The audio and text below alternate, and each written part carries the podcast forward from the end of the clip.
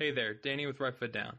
I messed up this ad read so many times because I really want to tell you about Track Monkey Apparel. They make great quality enthusiast shirts along with hats, stickers, watches, patches, you name it. A couple of my personal favorites are their Life is Better at the Track tee and their One Track Mind tee. You should really check them out and see for yourself. Their products are great for you or the gearhead in your life. Visit trackmonkeyapparel.com.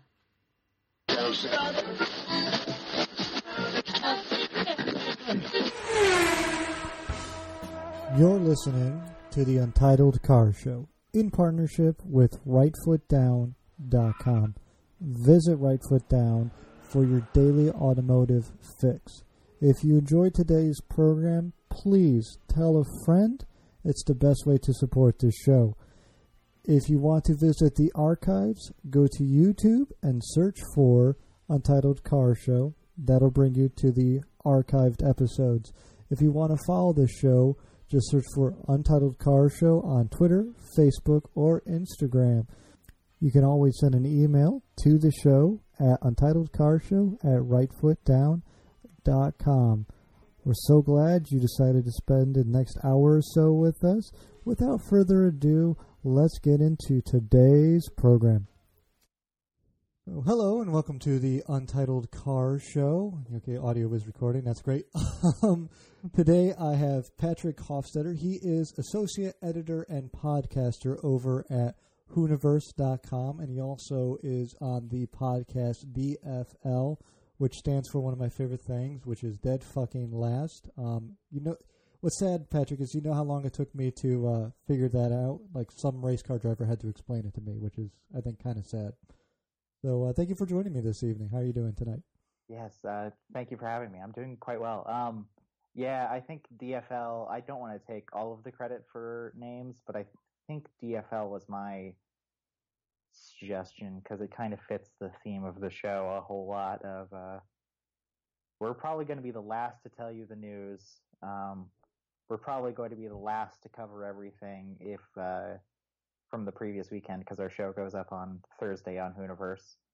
Um, but and it's just sort of an irreverent show about motorsports at the end of the day. So um, yeah, Dead Fucking Last sort of fits our entire vibe and our ethos for the show. Um, yeah, and it's it's doing quite well. Um, and I think uh, yes, I think most race drivers I've told the name to uh, chuckle to themselves, and then most other people just assume it's some racing acronym and they don't they don't anticipate the F bomb in the middle of the acronym acronym, but uh you know, we keep it classy over at Hooniverse. Mm-hmm.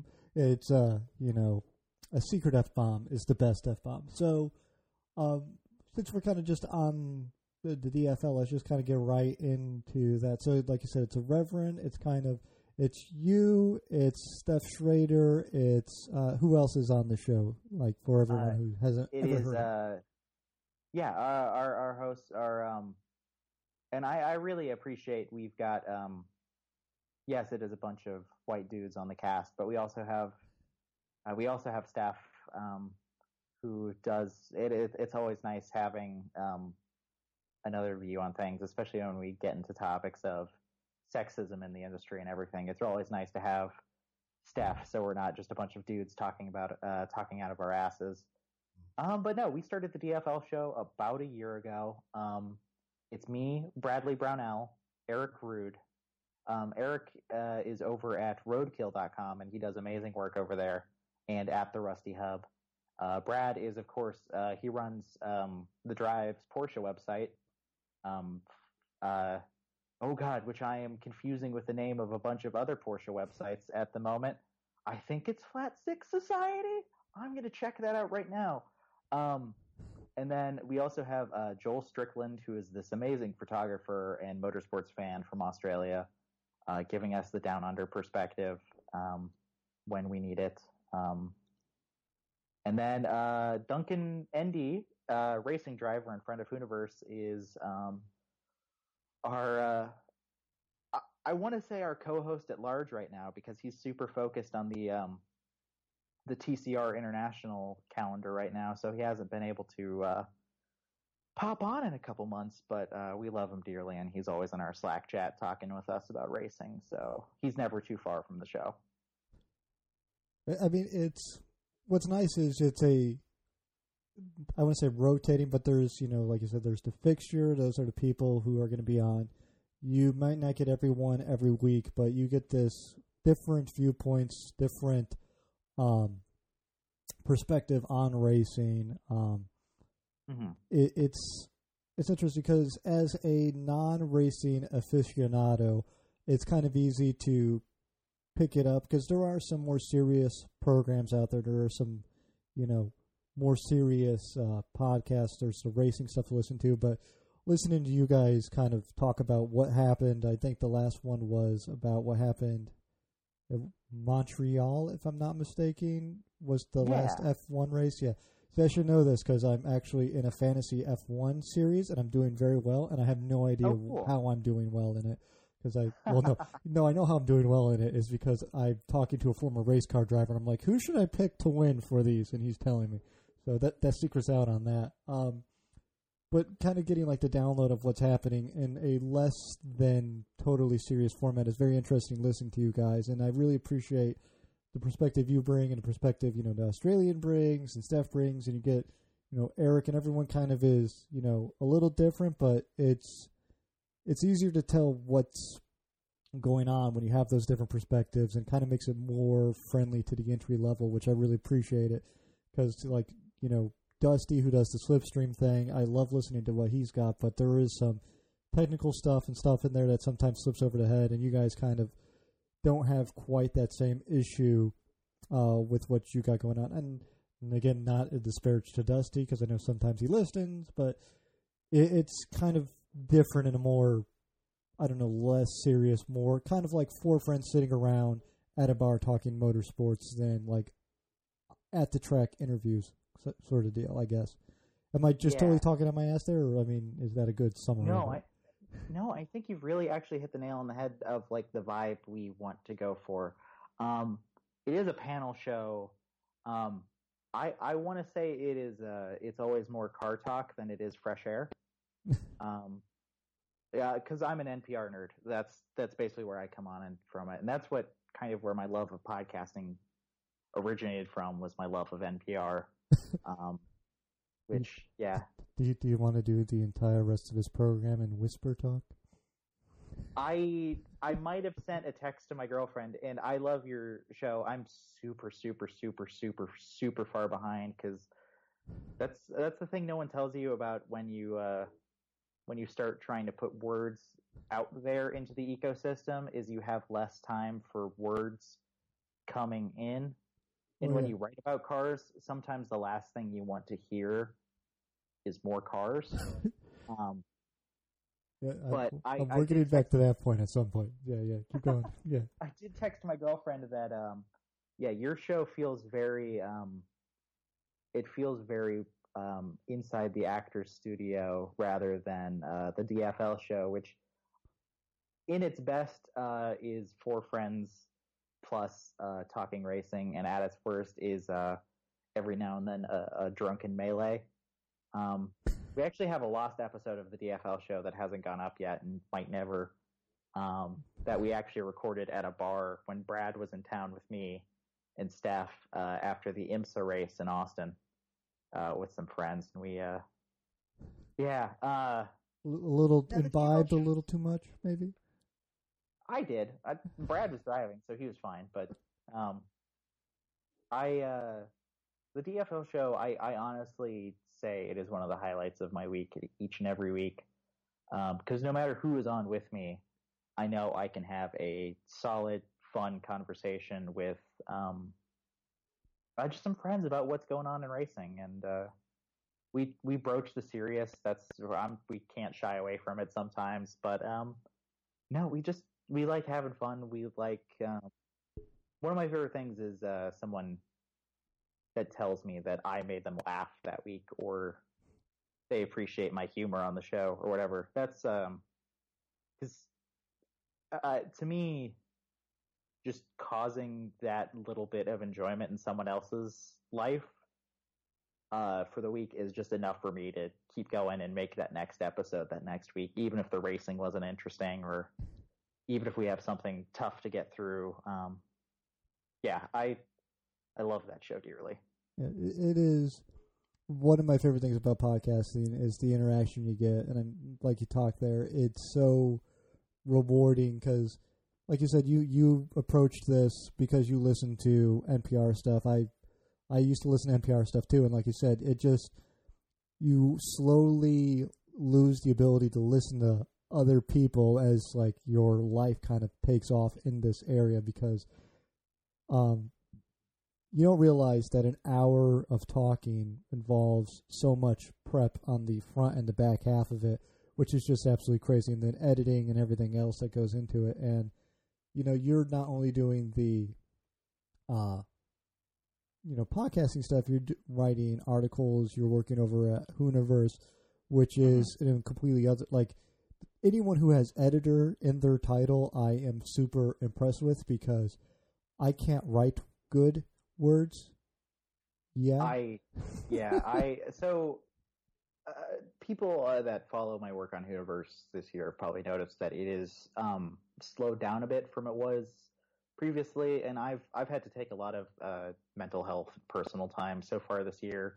Uh, but yeah, the the drive to put words out there to be viewed and critiqued is never something that um, it's something that hit me after it hit me in my senior year of high school that I it was something I actually enjoyed doing.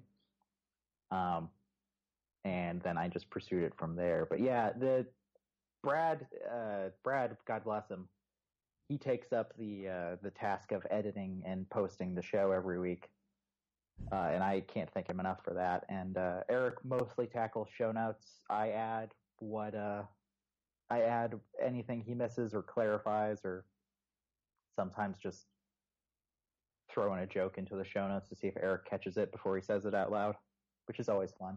Yeah. Um, so my, my work on my work on DFL that is not social stuff and is not um, you'll notice that I on the feed have pretty much done most of our one-on-one interviews at this point with racing drivers and the like. Mm-hmm. Um, that's not by design or anything. Joel's done them too, and Brad's done one or two.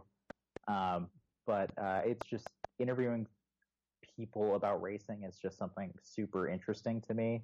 So that's sort of my niche in the group. I feel, um, and I'm the I'm the youngest, so I don't have the deepest, uh, the deepest pool of knowledge always on certain subjects when we start getting into the early 80s, late 70s is when I start fuzzing out. Yeah.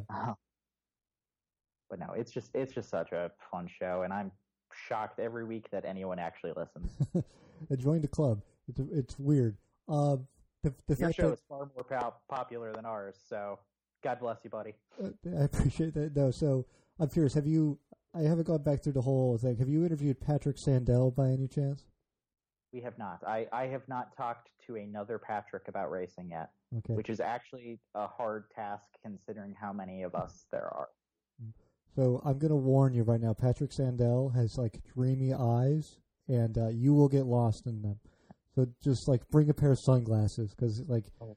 when he looks at you, it's like I, you're his whole world. So I have two people that have made me feel like that when I interviewed them. Um, one is uh, Mark Webber, who formerly of Red Bull Racing, then of Porsche, and now he's sort of this Porsche. I don't want to say he's a PR person, but he kind of is at this point. He's a spokesperson for the brand and a liaison for the LMP1 team more than anything at this point. But when I interviewed him for the first time, he did this unnerving thing when I, I, I gave him my hand to shake. He took it one of the most beautiful firm grips I've ever experienced in my entire life. That's a lovely one out of context. Um, yeah. And then he shook my hand and then winked at me at the same time. And I was so charmed and utterly disarmed that I just found myself actively like stammering and lost for words, which is not usually that's some not usually something that happens even with drivers I'm way fanboy over. Um, interviewing Bruno Senna was almost the same way, oh. but that was just looking him in the eyes and listening to him, and just seeing and hearing Ayrton. Yeah. and as a Senna fan, and I'm a fan of Bruno's as well. Don't get me wrong. I'm not trying to diminish him at all, but just like where I'm sitting in my apartment right now, I can see my Genesis copy of Ayrton Senna's Super uh, Super Monaco GP2, which is not a very good racing game, but is hilarious because it's a Sega game with Ayrton Senna's name on it. Uh, and there's it's that famous picture, one of the famous pictures of him in a car, helmet on, with just the visor up, and all you see is eyes and bridge of nose. On that view, Bruno is identical to his uncle, and it's so weird interviewing him. It was eh, that's the interview I'm the most proud of. It's still on the feed, so if you ever want to inflate my ego, please go download that interview and listen to it because I was super proud of that. Yeah, that that is I I'm gonna go give that a listen because I've been going through the backlog, so I'm gonna go back down and I'm gonna find that. So, I mean that's awesome because that's you know as close as you can get to interviewing you know Senna, which is just crazy.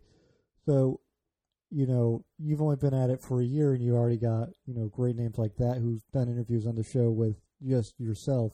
And I, I think I've seen there's been a couple of other guests when you do the panel type interviews as well. Or am I just Um, completely like looking back through the backlog and just misunderstanding what I'm saying? We've had uh we've had a few um we've had one guest on where it was the panel of us talking to the guest and he just joined us for the entire episode. That was uh actually that was Dusty. Um now that I think about it. Um but uh or was it shit? I forget what his handle is, but I think it's Dusty. Uh it's um Yeah, Dusty I over at Slipstream. curse on you. Oh yeah, you're allowed to fucking curse. I don't give a Oh. shit. Oh, okay, okay. I didn't. Uh, from all of the times I, I listened to your show, I never can remember if there's an explicit tag or not. Mm. Uh, There is one which is probably hurting the whole advertising thing, but again, like I explained to all the guests before we began, this is a safe place, so just feel free to just let it go. sounds good. Uh, and I do want to say to anyone that listens to this and then uh, listens to the DFL, I one of my main jobs at the DFL that I've taken on myself is uh, I want to make that show as an inclusive a space as possible because motorsports usually isn't. Yeah. and that's really important to me. Um, but yeah, um, I think I think Joel might have done a few interviews where it was more than one person at a time. I can't remember if I have successfully or not. Mm. I tried to interview um, Katherine Legge and Andy Lally together of the '93 NSX in IMSA, uh, and it was just boy howdy. I've never had an interview go bad before. oh boy, that was that was not fun. Uh, mostly because all of the parts I wanted to use, their PR person said I couldn't, uh, and then all of the uh, all of the audio that I could use after that was uh, unusable from an audio issue. So Mm. that was fun. Yeah, but that was like I managed to like get Francine from Mitsubishi Motors, wonderful guest, absolutely enjoyed her. Um, but the timing worked out where I had her on the day that it was announced that Nissan was buying Mitsubishi, and she emailed me and said, "By the way, I can't talk anything about that." And I went, "Son of a bitch," because like perfect timing. I like had this interview scheduled for like weeks out in advance, and then it's like, yeah, I can't talk about this. Crap. I mean, wonderful interview. Besides that, but it's like sometimes you end up with stuff that you really want to ask and really want to talk about, and you just can't because that's Yeah. them's the breaks. So I think the closest thing I have to that in my entire career so far, career, I in career in huge air quotes, by the way.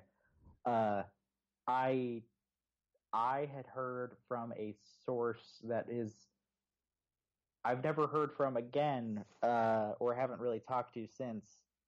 But uh, this is gonna sound super painful to any of your uh, listeners familiar with motorsports. Um, back uh, last year in F1, um, I had gotten it on good authority that the Max Verstappen Daniel Kvyat swe- uh, switch was going to happen at Red Bull a week before it was announced. No one else was publishing it at the time. No one else had even given it credence at the time, but I had heard that they were going to do it before Spain, and I thought it was so ridiculous that I didn't run it on Hooniverse. And I kick myself every fucking day that I did that. I mean, sometimes you just don't know. Like, how how would you know? Like, because it sounds, you know, ridiculous, like you said. So yeah, but uh, I think that's my one regret. If if uh, anyone wanted to know that, in in your career, well, let's let's talk a bit about how you got started in doing this. So, when did you fall in love with cars or racing? I mean, which which was it first, racing or vehicles? Oh, okay, so um, I, I ha- actually when I, uh, when you sent me the list of questions for this episode, um, I saw this and I thought of it. It was a really a three stage thing. It became racing with a gap in the middle to Top Gear to caring about cars Hmm. because I loved rate. My my dad has been watching F1 since '76. Wow. Um, and then him and my mother watched it together after they uh, got married, lived together, and then waited a couple years to have me. Uh, so I just grew up with it on on Sunday mornings, um, and I I learned to love it.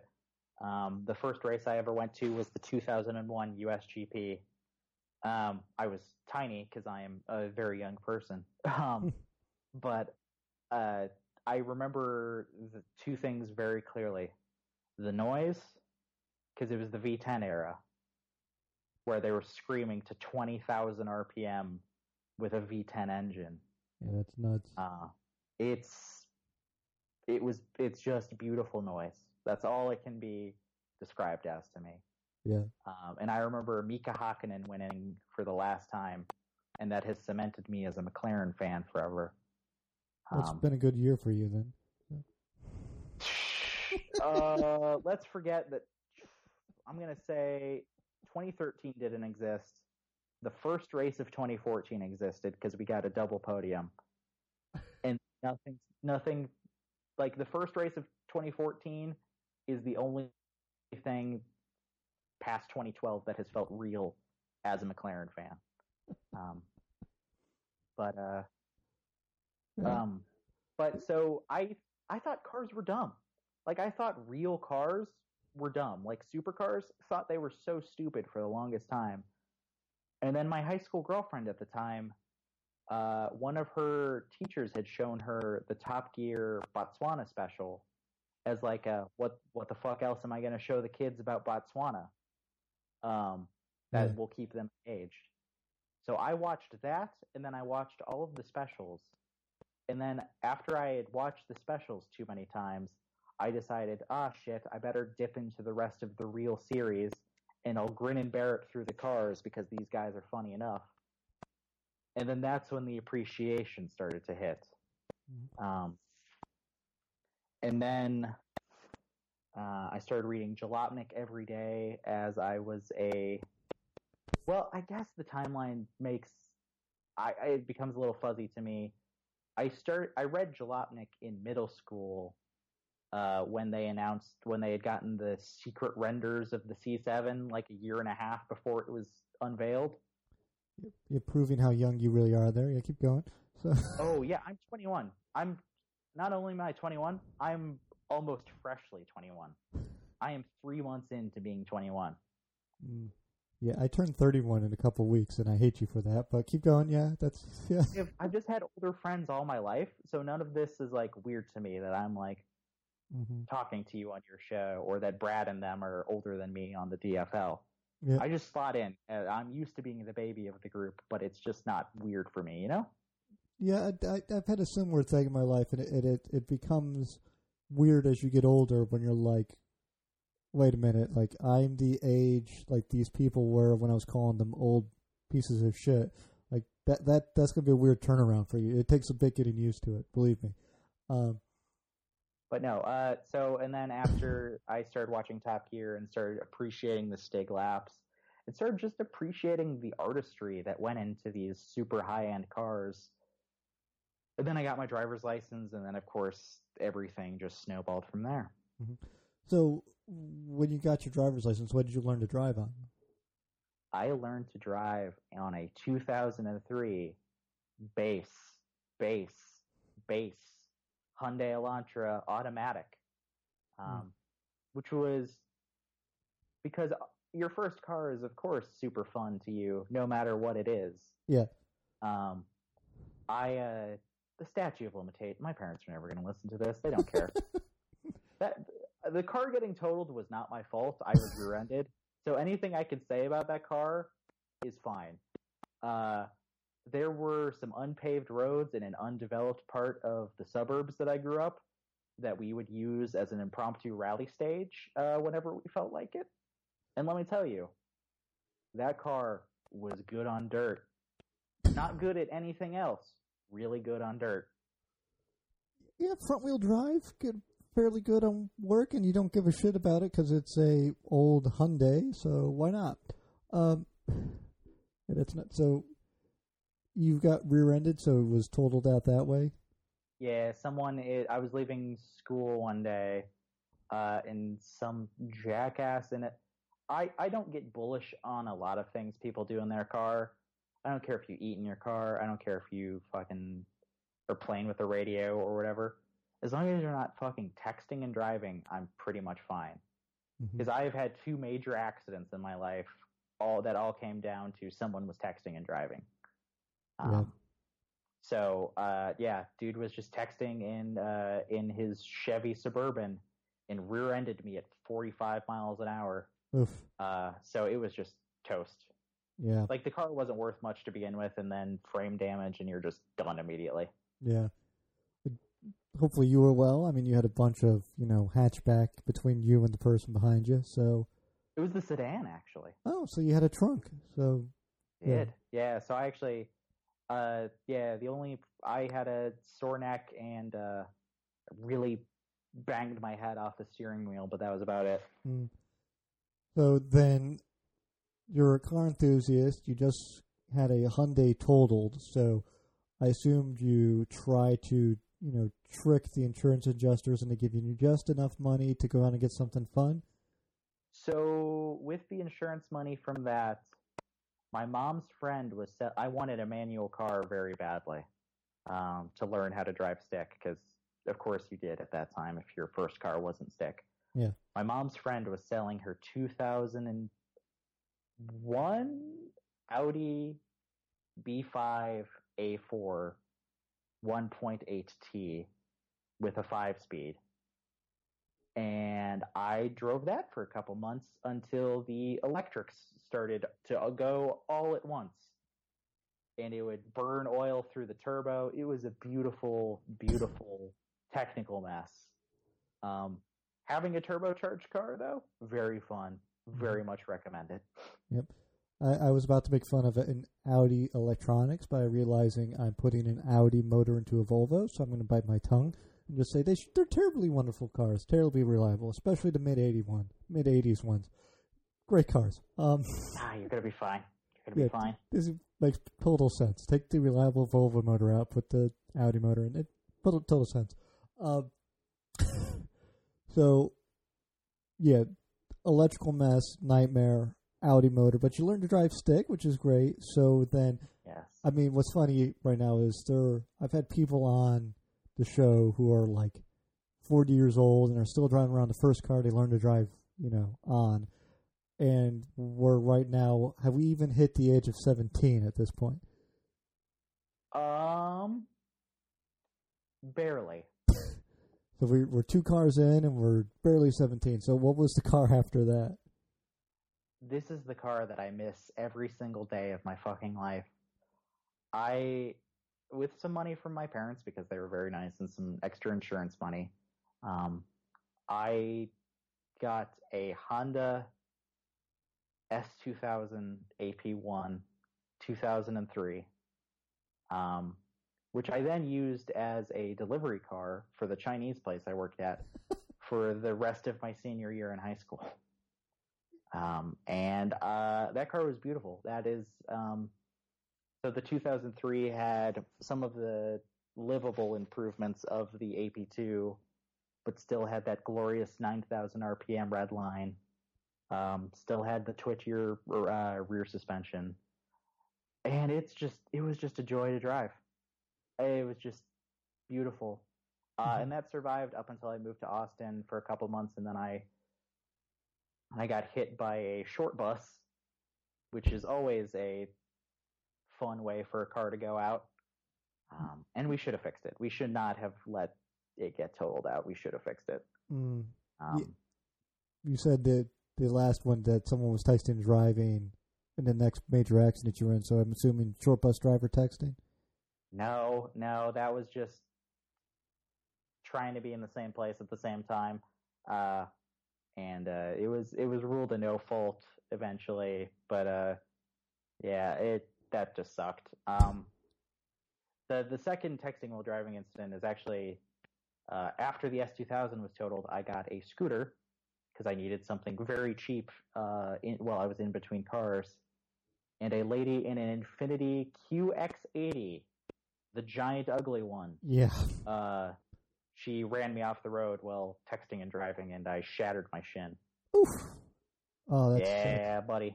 Did, did she get caught, or was this one of those things where she got away? Yeah. hmm I don't even think she knows to this day that she ran me off the road. hmm Well, I hope the karmic gods have done her poorly, and I mean, she bought a QX80, yeah, so I mean, that was probably karma up front.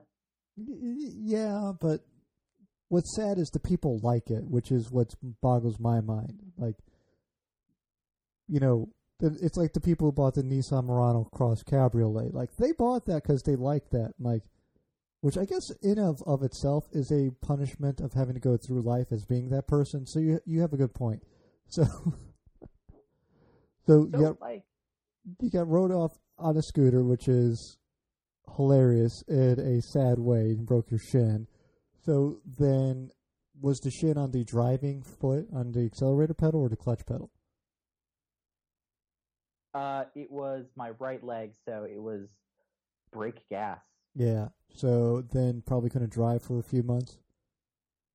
No, and then I was still without a car at that point. Um, uh, while I was still laid up, and until I got back on two legs, though, I was uh, under Stef's advice. I was courting a Porsche 944, Oh, which I eventually purchased, um, nice. and that ended up being. Um, I I can't put up with a vintage car with no AC in Austin, Texas. Just can't do it.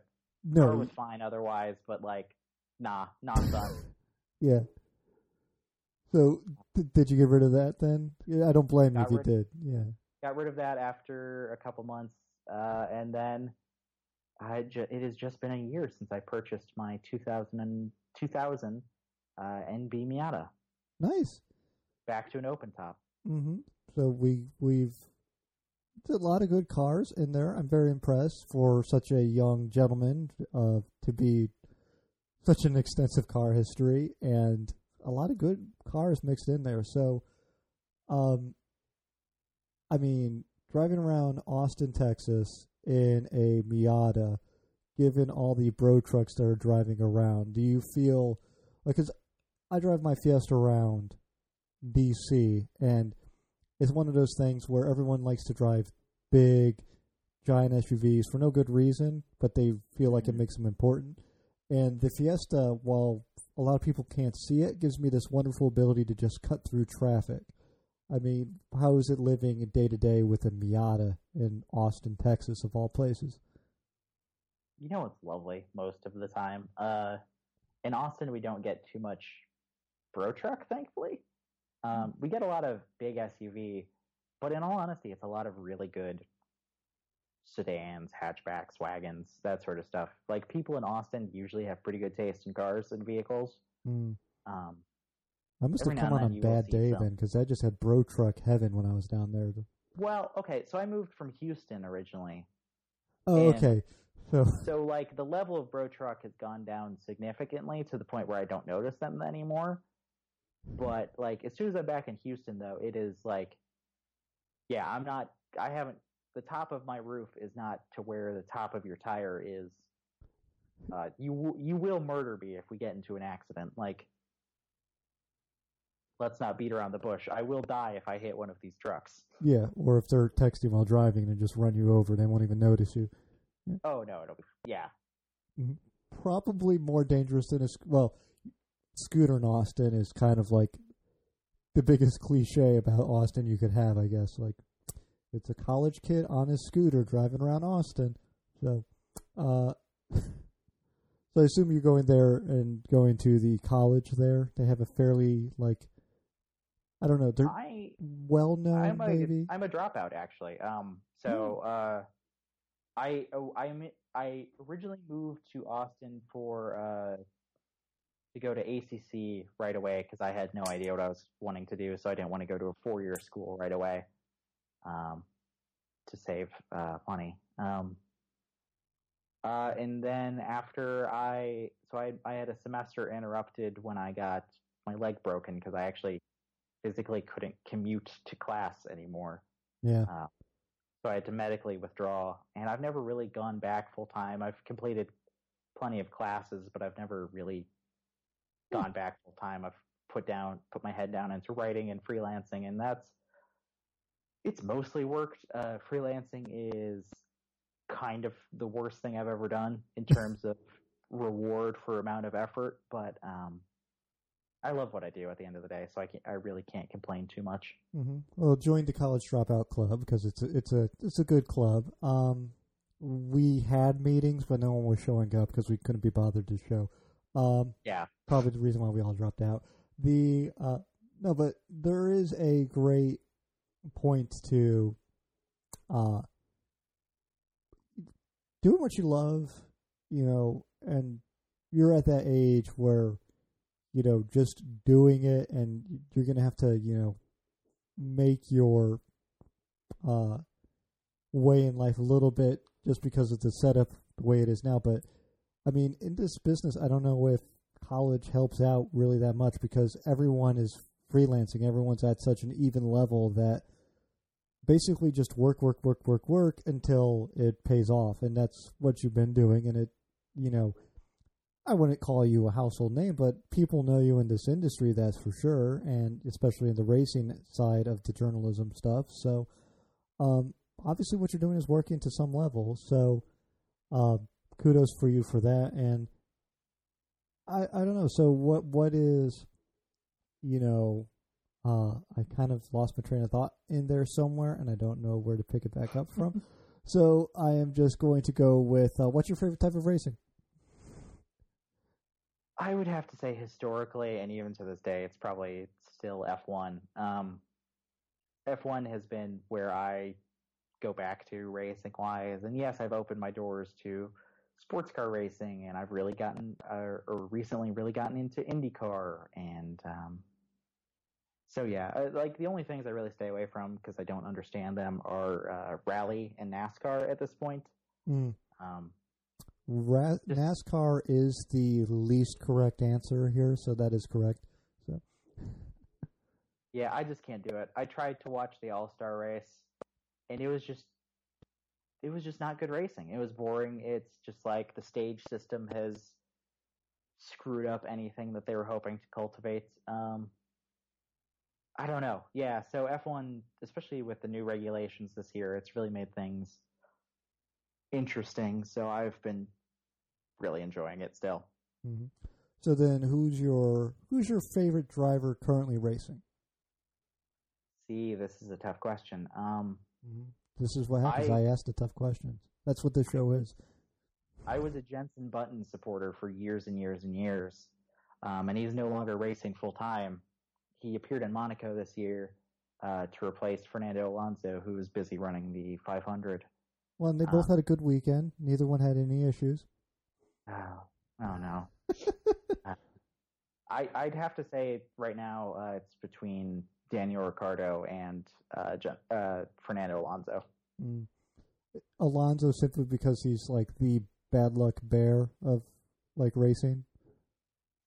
he's someone I didn't appreciate fully until he was in a car that. I have someone knocking on my door real quick. Um, uh, I will mute my mic real quick. Uh, That's and fine. answer this. Sorry about this. That's fine. I'll just sit here and vamp with the uh, listeners while we're doing that. So uh, make sure, since we're in a little bit of a break here, you go visit trackmonkeyapparel.com. Check out those T-shirts. Uh, we will be having a shirt coming out uh, with them, uh, hopefully early July-ish. So if you like to support the show and are interested in doing so, go check out trackmonkeyapparel.com, bookmark them, uh, make them aware that, you know, or not make them aware, but bookmark them, you know, keep checking back for updates. Obviously, I'll post stuff on Twitter, on Facebook, and on the Instagram when it becomes available. Um, and I'll obviously be mentioning it in the podcast. But again, look for that earlyish July. Um, and make sure to visit rightfootdown.com because they help the show. They help us put together what's happening here. Um, yeah, post a lot of stuff over there. I put some articles up over there, which is fun and exciting. And they edit them so I appear like I have a command of the English language that I absolutely positively do not have. So uh, you don't give yourself enough credit. I, am glad you're back because I had no idea where I was going with that either. It's again, it's been a I don't know if I said this on the show. It's been a draining week in the uh, in the real world for Ike. So um, yeah. So where were we? Oh yeah, yeah. So you like Alonso yeah, because he's that. the My, bad uh, luck Bears. But, uh, Fernando is. Um, I didn't really appreciate him fully until he was just in a car that was dog shit. Like, yes, when previously he was like in a dog shit car, but he was still in a dog shit car that was at least capable of winning a race here and there. Yeah. Uh, when he was at Ferrari, at least, or at Renault. Uh, and like the man, the man is going to go down as one of the squandered talents in all of motorsports. Oh yeah. Uh, and I just, I it has been said a few times by friends of mine that the man could get a, a tractor into the second round of qualifying. He's just so fast and so talented naturally that yeah, I, I just want him. I just want to see him do well, and he's a good personality for the sport, and it's uh, yeah, I, I really like him. And then Ricardo is just Ricciardo's just rad. He's Mm. he's great. Uh, I'm not. Who is he racing for at the moment? Daniel Ricciardo is racing for Red Bull Racing. Okay. I'm sitting there going like I I can picture him vaguely, but I'm like now now I got a better idea of who he is. So, what is what is the deal with Red Bull? Because obviously McLaren sucks. I mean they keep blowing motors because of the Honda connection for some reason. And then Mercedes is next to untouchable except for Ferrari. And I don't really know where Red Bull kind of slots in there. Are they just kind of like you know, always the bridesmaids, never the uh, bride sort of deal this year. Yeah, this year they seem like Ferrari and Mercedes. I would say are absolutely dead even in terms of pace Yeah, uh, this year, and it's led to this really great battle between Hamilton and Vettel. Yeah. Um, I'd say Red Bull's a comfy third, but they're still really far behind the the top two, and part of that's got to be the power deficit of the Renault motor. Uh, even if it's badged as a Tag Heuer uh, motor, because that's sweet marketing. yeah, Um, yeah, it, it's just it's pretty much got to deal with uh, power. Uh, I have to say that, and Adrian Newey really he's been taking steps back from the Red Bull F1 team. Uh, pretty much only coming in when it's already too late, uh, in my opinion. But um, yeah, it's been a really weird season for them. it see like that's the part where like I don't quite get, and maybe you could give like the brief explanation of this. It's supposed to be a spec series. So then, how do you have teams that are able to get so much more power out of their cars if all the cars are supposed to be basically identical? See, that's the thing. That's the difference between building to a set of rules and building to a spec. Mm. IndyCar is a spec series. Um, it is the same chassis. Uh, the only thing that are different are the uh, aero kits uh, and the um, engine. Those are the only things that are that separate the two uh, Honda and Chevy. Um, in F1, you are building to a set of rules, but how you come to those rules is entirely up to you, uh, and that includes the engine spec. Um, so that is why you will see these entire differences in power and integration and Hmm. aero solutions. Is yes, it is. You're building to a formula, a rule set, but you are not building the same exact car as your rival. Gotcha. That makes sense. Hence, Formula One makes makes perfect Yeah. sense when you kind of explain it that way. So, yay! See, it's like that's the sort of like racing insight you get when you listen to DFL. Like, um, Yes, all this and more. so then let's say if you had an unlimited bo- budget and to write a story or to do something with Hooniverse or DFL, what would you do with it? I would have really loved if I had gotten carte blanche to do anything I wanted to. I would have loved to embed uh, with the Toyota Motorsports guys as they gear up for Le Mans this year, and then with them all 24 hours through Le Mans this year. Because I got a chance to go visit their factory in August of last year in uh, Cologne, Germany, and uh, really hear from the team what they were doing to come back um, from the, the the defeat that was handed to them by fate at the end of the 2016 edition of the race. It, that was the craziest thing I have seen in terms of like, if it was a movie, they wouldn't script it like that because it would seem too obvious. Like, you Too ran, yeah, Yeah. 23 hours and like 58 minutes, and then broke down on what was basically the last lap, and then got a DNF because they couldn't do the cool down lap even. So, uh, Mhm. it's so crazy. And then they set the lap record for qualifying this year, which just seems crazy to me. Which I, again, I think that's right. I, th- I would love to watch that because there was, I'm sure you've seen it. There was a great documentary on Audi getting back into Mhm. Le Mans racing and what they were doing, and you know, they did two of them, I think, and both of them are so super compelling. And there's something about Le Mans which, like, the storytelling just becomes amplified for whatever reason. I don't know if it's the history or if it's like the harshness of that event, but it's such a I don't know, it's such a good background for racing stories. Like Yeah, and uh, I, I think I think it has to do with history as well, and the fact that it's really just a race that will brutalize you. Any 24 hour event will, but there's something so unique about how Le Mans chooses to punish people that's uh, it seems mystic almost. mm, Like we've built up the legend of this place enough that it's gotten a personality. It, the Nurburgring is the same way. Spa is pretty much as well. Um, yeah. Uh, and yeah, it human stories come out of it naturally. It's it's a really special place. Yeah. And then are you pro chicane or anti chicane?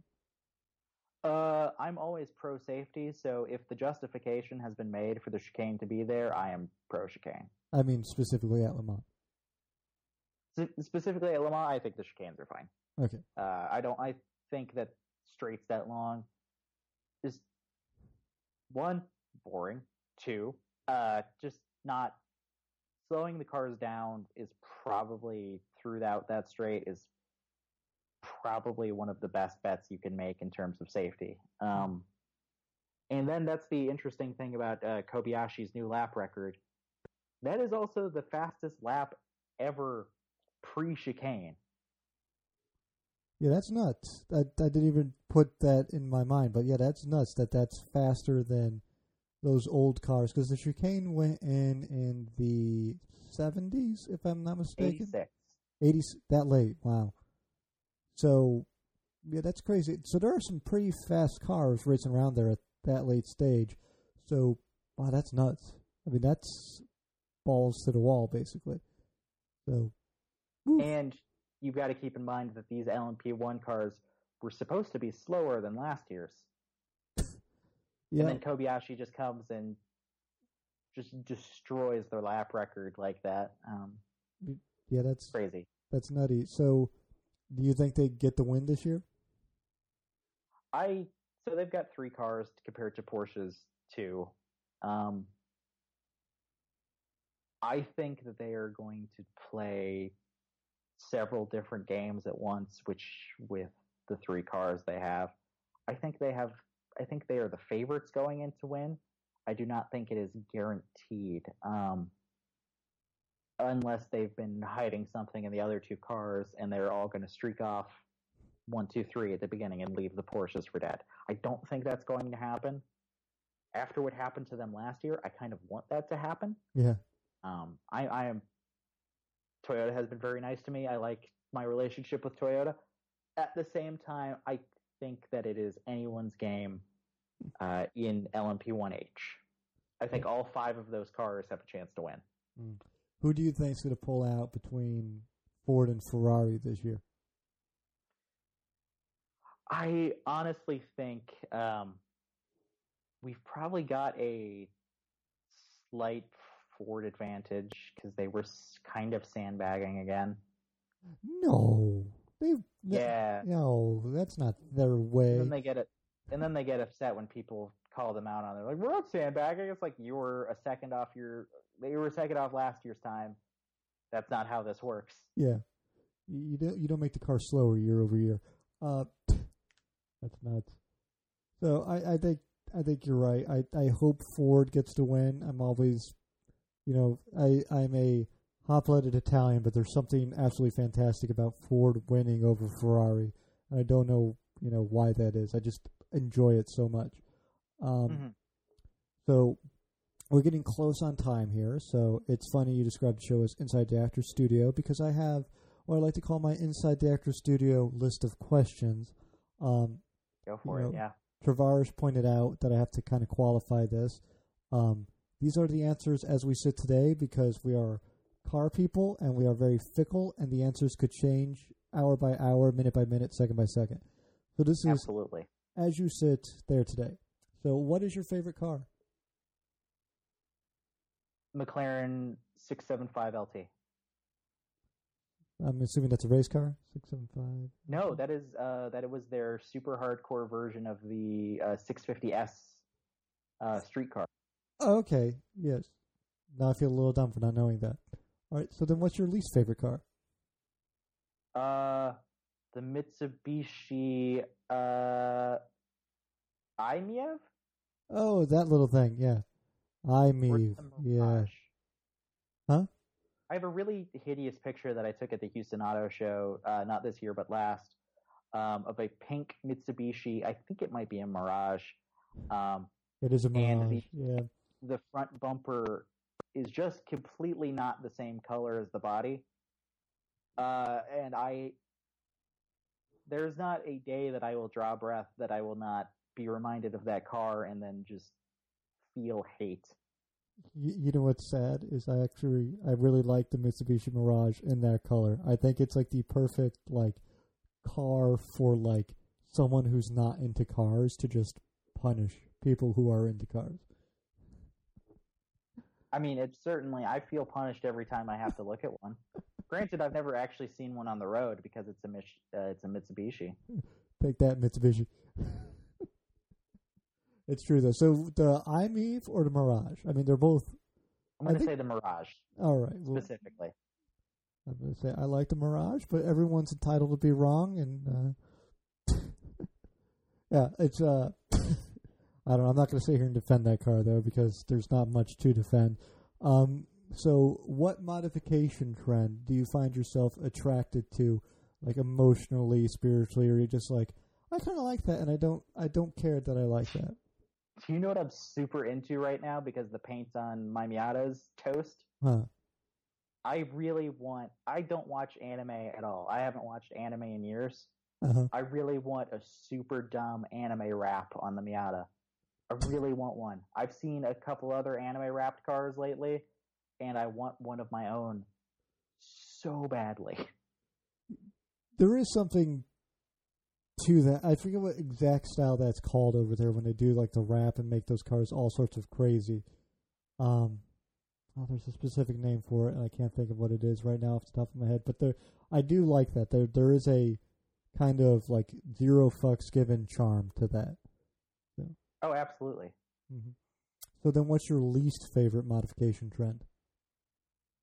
I still think excessive camber is just dangerous and stupid. Um, I if you're going to do that, it you should be trailering that car to shows. You should not be driving that car to shows. That's just my own opinion. That's me on a tire safety thing. Because uh, your grip pattern or your grip patch is so knife edge on those tires, and you're stretching them, and you're just you're abusing the rubber. You're abusing your suspension. I, yes, it can look very cool, but I if you're going to be driving it, I don't think the the safety trade offs are worth it. Mm, very good point. So, what car do you dread being stuck behind at a red light? Ferrari 512 TR. yeah, I would hate this to be stuck behind one of those. What? This comes from a story here in Austin. I was stuck behind one. Uh, again, dude was looking on his damn phone, and we missed. I, I shit you not, two different green light cycles. Wow. Because he wouldn't fucking go. that is like you're in a car that you're going to be seen in, and you're got more horsepower than you than you or everyone on that block needs, and you're not going to take off at a green light. That's just shameful. Yeah, it was not a. That was. uh I was getting pretty mad in the little Miata. so, I think I already know the answer to this one. What automotive sound or noise do you love? Uh, anything. Uh, I'm going to say specifically European or Japanese V10s. Mm. I've thought specifically on the V10s, you were going to say F1 V10s. I wanted to be more broad and encompass all because I think the LFA is still the single best noise I've ever heard from the back of a car. Mm. Um, I got to drive a E60 M5 with a manual last year, and V10 with a stick and a BMW is always a good thing as well. So yeah, yeah, this is true. So, what automotive sound or noise do you hate? I really hate. Uh, I really hate the sound of um, most flat fours. Hmm. Really don't like. Like I think Subaru Subaru is the only flat four, and only some of them sound good. Like yeah. there's like one or two Subaru flat fours that sound good. The new Porsche flat four turbo sounds horrible. Um, yeah, I just don't like them. It's just a weird noise. Yeah, I get I I I get where you're coming from. I agree. I, there's been very few where I've heard where I've been like, man, that sounds good. Most of it's like, it sounds like it's dying. Um, so, in the automotive world, uh, you know, we're talking from like the guy at Jiffy Lube changing oil all the way up to, you know, the guy in charge of Fiat Chrysler. What profession would you most want to try? I would love, and I this is an answer that I is a goal of mine further down the line. I love working with people at events. Mm-hmm. Uh, so I would love to be a PR representative of some of some kind. Oh, Love it to death. If I was doing press releases and events for a race team, if I was at auto shows talking to press, if I was talking to customers at auto shows, I would be very happy with that. Yeah. Talking with people is my favorite part of this job and any job I've ever had. Um, and I would love to continue doing that. Uh, just wait for age to take that away from you. You'll slowly learn to hate everyone and everything. That just might be me, though. Uh, So, what job do you think you'd be the worst at, or you'd least want to do? I'm a really terrible wrench. Uh, so I'd have to say, it like being someone that changes oil on it, like a like the Jiffy Lube guy. I would be the worst Jiffy Lube guy. I would fuck everything up royal all the time. And not with any malice. I just have no faith in myself that I would be able to really knock it out of the park, changing oil for eight Yeah. dollars an hour. Well, basically anyone else at Jiffy Lube does. So you'd blend right in. Um, just lost a Jiffy Lube sponsorship. Uh, so They don't have the money. Yeah, that's true. So you have a you have a choice here to make. This following Mhm. question. So I'm going to give you two cars that you can pick from, but you're not allowed to modify them beyond how they've already been modified, and you have to keep them the way they are, um, and daily Okay. drive them. So one is you get a Mitsubishi Mirage, but it's done up in that anime wrap and that crazy Japanese style with like the big exhaust pipes and everything like that. Or you get a McLaren 675, but it's got super excessive camber. Like the wheels are like riding on like a razor's edge. My both cars would piss other people off so much, and that's something I rather enjoy. Um, so I'm actually. This is a way harder decision than I originally thought it was going to be. Once you gave me the Mirage, I I'd take the McLaren. Really? Yeah, because it would because that's the tr- that is the GT3 RS of McLarens, and then to just roll up and valet it and just be like, yeah, fucking thing isn't going anywhere near a track. I love it. Got a carbon tub and full active aero. I'm not using it. Look at those tires. Yeah. It can't turn, can't do anything. It's basically worthless as a vehicle, but paid way too much money for it. You know, I I get that. That's I, I was hoping I was hoping for the Mirage just a little bit, just just to pull you in a little bit. But I'm glad I made that difficult for you. So then, what's your automotive pet peeve? Uh, this might be super regional specific. In fact, it's very city specific. Um, Austin has a really bad time with people not turning on their headlights at night because we're a very well lit city and they think they don't need to. It pisses, like, I am not a very angry man. Yeah, It pisses me off to no end. Like, I, it, your lights are not there for you to see. I could drive without my lights on if I really wanted to. My light, the lights are for me to see you. exactly. Yeah, that's Um, nuts. Same thing when it when it's raining. Um, Yep. That and texting and driving. Those I feel like those are my two. Okay. And then the last question for the evening, which I believe is the most important question asked on any automotive show, and maybe one of the most important questions asked on any interview show. Um, I, I think this speaks to the core of our humanity as like people. Uh, what is the hardest food to eat while driving? I of all time or of like commonly eaten while driven. Uh, I leave it open to interpretation, but basically hardest one to eat all time. Yes. Okay, because one of my favorite one of my favorite meals of all time is uh, dipping ramen. Which, if you're not familiar, it is ramen with the broth, uh, condensed broth separated from the noodles and everything, and you dip everything together and enjoy it one mouthful at a time, so the noodles aren't soaking up the broth, the broth isn't getting diluted by everything. That sounds. I don't care if I'm in like an autopilot Tesla. That sounds fucking impossible to eat in a motor vehicle. Mm. Dead stop.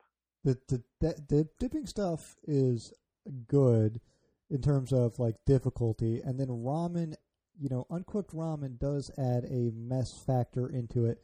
So we got two very messy things interacting with each other. This is this is a good one. I, I I'm not familiar with this, so I really can't comment too heavily Oh, on it. it's it's delicious. I uh, This sounds yeah. very Austonian, to be perfectly honest. we we do have, not to brag on ramen Tatsuya so much, hoping if I shout them out enough, they'll fucking hook me up with food. Um, Well, you got to do it on Twitter, uh, man. I, that's how I get free pizza and shit. oh, free pizza. Uh, but yeah, Tatsuya is just this beautiful restaurant. It's one of the best ramen places in the U.S. And we have it in here in Austin, Texas, and I love it to death. So, I uh, That, that sounds super difficult, but and super messy. So, but I, I have to judge it for my own. So I'm gonna have to find a place that does dip in ramen, which is gonna be interesting, given that DC is the barren wasteland of culinary stuff. So it's Which basically is the so shocking to me all the time. Yeah, it's basically the opposite of Austin. You know, DC. Um, yeah, that actually might be the good mo- motto for the DC metropolitan area. It's the exact opposite of Austin, Texas. Uh, like stuff comes here to die at coolness. Like stuff goes to Austin to become cool. Stuff no longer is cool once it touches this major metropolitan area. So, um, yeah, that's we're just over on time. So I think we're going to call that the evening. We answered the question. What's the hardest thing you've eaten while driving, though? Uh, hardest thing I've ever eaten while driving was a. Embarrassing enough, it was actually something super common. I it was one of those things where I just had to fucking stop to eat, so I stopped at a McDonald's in between uh, here, uh, Houston and Austin. And let me tell you, a, a Big Mac that has a lot of lettuce and sauce on it, that Mhm. thing is the the single most unstable element in the entire human race. like that thing does not want to exist as a sandwich. That thing wants to exist in seven different pieces all on your lap. Mm-hmm. You don't realize how slippery beef is until you try and get a Big Mac because it's, you know, you have the two buns to grab, but then the beef in between there basically acts as like a, um, almost like needle bearings or like a roller bearing. It's very Yeah, fascinating. yeah, yeah. Yeah. And and then that you'd think that extra bun in the middle would add stability. No, Mm. It no, just it does not. it just holds the two patties together as they slip out from each other. Uh, next time, next next time anyone's eating the Big Mac here, which I do not recommend, um, there goes the McDonald's sponsorship. Uh, just watch. Even eating it, just sitting down, it slowly slips out on you. Good point. Not up there in the pantheon of hardest foods to eat while driving, but is a good hard food to eat while driving. Example. I figured it was a very common example of a food that is surprisingly difficult to eat while driving. Yes, I'm, I'm, I'm impressed with both answers, sir. And bravo. I'm going to have to check out this you. dip in ramen because I am fascinated by this now.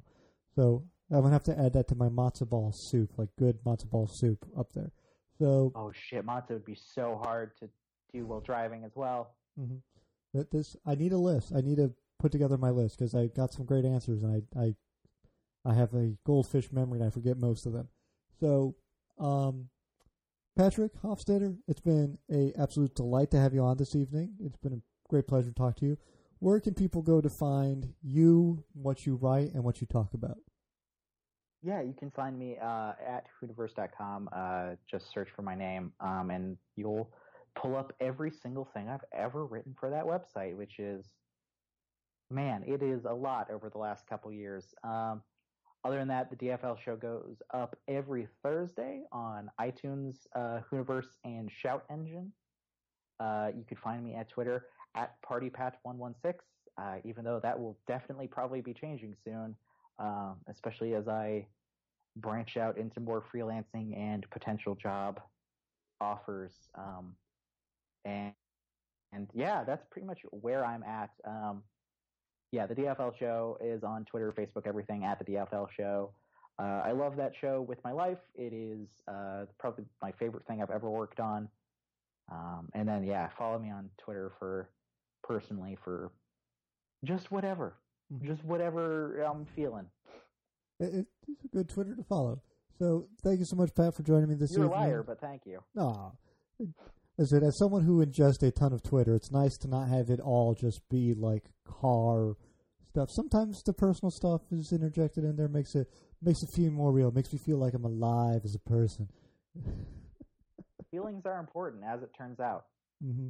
Yeah, tell me about it. Like, yeah. Uh, it's long week. Anyway, uh, Patrick, absolute delight to have you on. Uh, come back anytime. I'm going to say goodbye to you off air. Everyone who's listening to the show, I will be right back with you.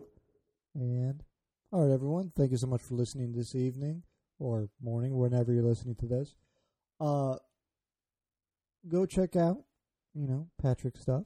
Make sure that if you like what you heard today, you tell a friend, loved one, or coworker. Um, you know, that's the best way for us to grow here as a little family of podcasters. Uh, make sure you, you know, follow me on Twitter. It's the best ways place to follow me. Uh, you can leave us a review on iTunes. That helps out a lot on that platform. You can follow our West Coast correspondent on Twitter at Ryanator122. You can uh, follow us on Facebook and Instagram when I remember to update those two. So if those are your two platforms of choice, make sure to message me on there and you know harass me because the best way to get me to update a thing is to remind me because I have my goldfish memory. So thanks everyone so much for listening. I really do appreciate it. Have a good night. Have a good evening. And I say this every week, but I really mean it. Please be safe out there.